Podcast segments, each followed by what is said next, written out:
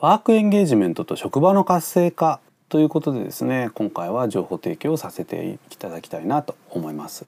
ねえー、職場の活性化ということなんですけども昨今まあテレワークも進んでますのでね必ずしも全員がですね職場に一度に会するということはまあなかなか難しいわけですけれどもですけどまあツールをいろいろこう駆使をしながらですねやっぱり職場の活性化マネージャーとしては意識をしていかなければいけないですよねということなんですね。でその時の一つ重要な指標として昨今まあキーワードになってきてますけどワークエンゲージメントという言葉がありますのでちょっと改めてこの言葉についてご案内をさせていただきたいなと思います。えー、ワークエンゲージメントっていうのは何ですか？っってことなんですけれども大きくまあ3つの要素があるというふうに言われておりまして1つ目は仕事に誇りややりがいを感じているすなわちまあ熱意ですねエネルギーがある状態。2つ目仕事に熱心に取り組んでいるっていうことでまあ没頭できる状態ね、えー、よくフローなんていう言葉もありますけどもね、えー、要は前向きにこう取り組んでいる。で3つ目仕事から活用活力を得て生き生きとしている。ね、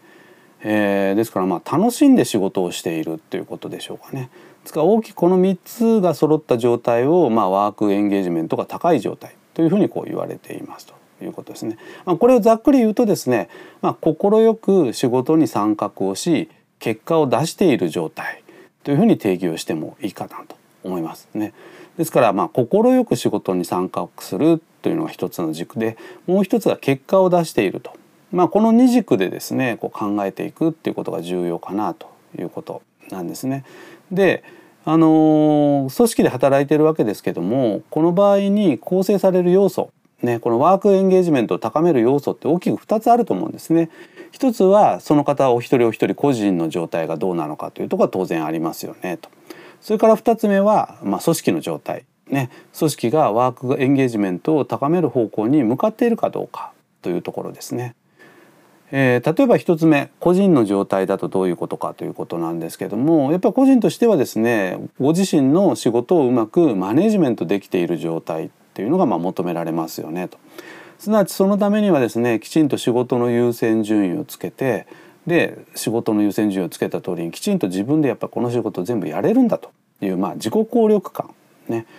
えー、こういうものがですねやっぱり備わっている状態がワークエンゲージメントが高まっている状態というふうに言えるんではないかなと思いますね。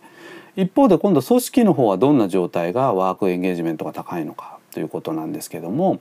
えー、仕事を遂行するための資源例えば人ですね、えー、上司場合によっては部下同僚まあいろんな人いるかと思うんですけども、まあ、組織の外にもいますけどね、えー、人それからあと物金情報などなどなど。ね、まあ、こういった資源が存在をしているっていうのがまあ一つ目かなということですね。それから二つ目。メンバーの能力開発支援がまできている状態ということで、まあ、仕事というのはですね、まあ、全く同じ仕事をこう常にねやり続けるっていう状態ってほぼないと思いますのでね、まあ、そんな中で足りない能力を開発できるような仕組みやプロセスというのがきちんと準備が整っているかどうかというところでしょうか。それから3つ目。え、組織そのものが活性化しているということで実はこれあの組織風土のことを言ってるんですけどね。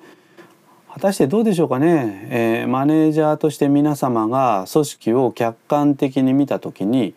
えー、我がチームは活性化してるでしょうか、ね、目標達成に向かって一丸となっているでしょうか、ね。あのまあ、こういったところの組織風土診断はですねチェックリストもありますのでね、えー、例えばセルフチェック。自分自身で自分の組織をこう診断してみるとか。あるいはメンバーの方にですね、まあ、そういった診断をこうしてもらって。その後まあね、ミーティングオンサイオフサイトミーティングなんかでこう話をしながらですね、えー、どういうふうにこうやっていけば解決をしていくのかとか、まあ、そういうこうきっかけ作りにこうしていただけるといいんじゃないかなと思います。はい、えー、以上がですねワークエンゲージメントと、まあ、職場の活性化と。いうことでお話をさせていただきました。